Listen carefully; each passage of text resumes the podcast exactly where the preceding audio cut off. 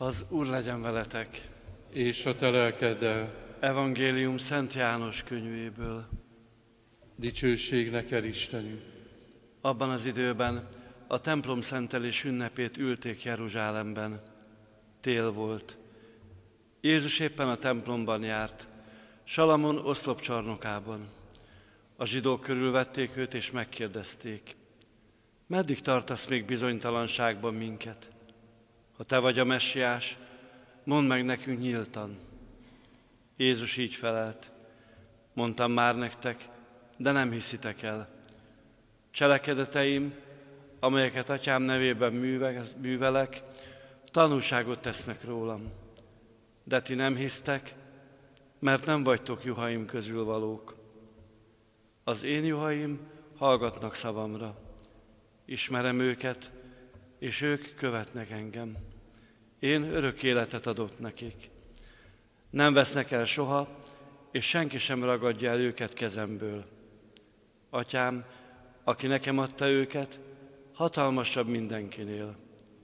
Senki sem ragadhatja el őket Atyám kezéből.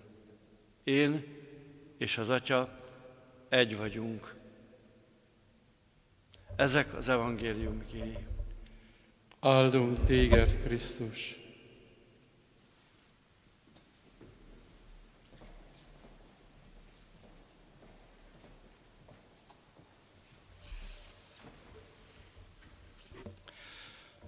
Krisztusban, kedves testvéreim! Mai nap a ige hirdetésnek a örömével találkozunk, örömét hallottunk, ahogy megy tovább Krisztusnak a evangéliuma, örömhíre, hogy a szívekbe eljut és átalakítja az ő életüket. De kezdettől fogva mindig két úttal találkozunk. Egyik a gyűlöletnek az útja, azt lehet mondani, ez a sátánnak az útja, a gonosz léleknek az útja, aki tönkre akarja tenni az Istennek a művét, és másik pedig az örömnek az útja, a boldogságnak az útja, amely Krisztusból és a Szentlélekből fakad. És ennek a két útnak a összeütközése az, ami folytonosan láthatóvá válik az apostolok cselekedetében, amit ez a mai olvasmány is megosztott velünk. Az egyik, hogy a gyűlölet a keresztények ellen annyira fölízzott Jeruzsálembe, hogy amikor István diákonust kivégezték, megölték, akkor a keresztények egy üldözést szenvedtek el, és éppen ezért elmenekültek. Elmenekültek Jeruzsálemből egészen Föníciáig, Ciprusig és Antiókiáig, ahogy írja Lukács.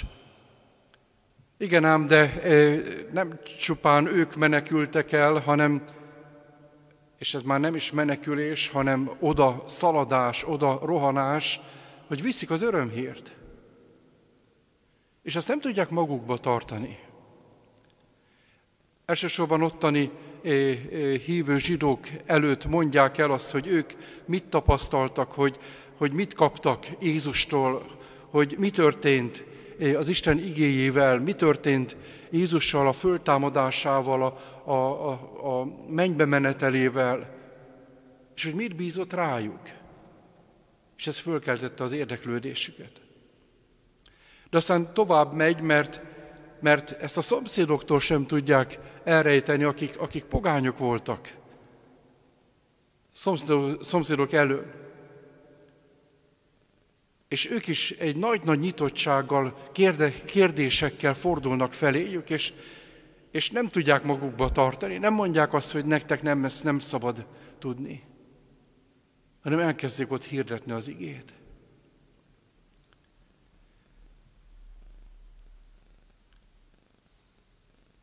Nagyon szép mondat ennek a szakasznak, talán kiemelt mondata, hogy a tanítványokat először Antiókiában nevezték el krisztusiaknak, azaz keresztényeknek. Ott kaptuk a nevünket. És ez nem csupán egy olyan szó, amit ők magukra aggattak, sőt, nem is merték talán, ezt megtenni, hanem éppen azok adták ezt a nevet, akik hallották, látták az ő életüket, hallották az ő tanításokat, tapasztalták az ő örömüket. És így budjant ki belőlük ez a jelző, hogy ti krisztusiak vagytok, vagyis Krisztus követők. Most a mai életünkre tekintsünk. Ugyanez a két út megy a világban, az egyik a gyűlöletnek az útja, a keresztény üldözésnek az útja. Gondoljunk csak most a legutóbbi magyar botrányra, hogy Krisztust kigúnyolva, ábrázolva, megrajzolva, hogy az emberek elé teszik, hogy na hát így, mi így tekintünk rátok. Vagy gondolok arra a teológusra, kispapra Afrikába, akit elraboltak, és váltságdíjat reméltek, nem csak egyedül őt, hanem többeket elraboltak. És ő ebben a fogságban is hirdeti tovább az evangéliumot, és az iszlám vallásúaknak, akik gyűlölettel vannak a keresztények iránt, azoknak mondja azt, hogy térjetek meg, mert különben elkárhoztok. És az egyik fogvatartó mondta el ezt, hogy nem bírta ezt hallgatni, és azért ölte meg. De ne felejtkezzünk el azt, hogy Saulnál, vagy későbbi Szent Pálnál is így kezdődött, hogy ő sem bírta hallgatni, és akkor csempészte be az Isten az evangéliumot a szívébe. Viszont azt is kell sajnos látnunk, hogy itt Európában a gonoszságnak az útja, a gyűlöletnek az útja az erősebb. És mi keresztények gyengék vagyunk. Kényelmesek vagyunk.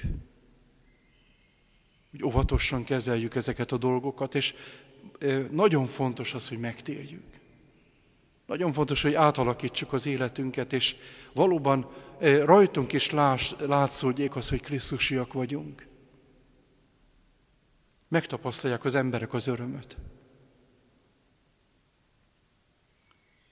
Most egy nagy-nagy lehetősége van a világnak, hogy átgondolja az életét. Adja az Úr azt, hogy jól tudjunk dönteni mindnyájan. Amen.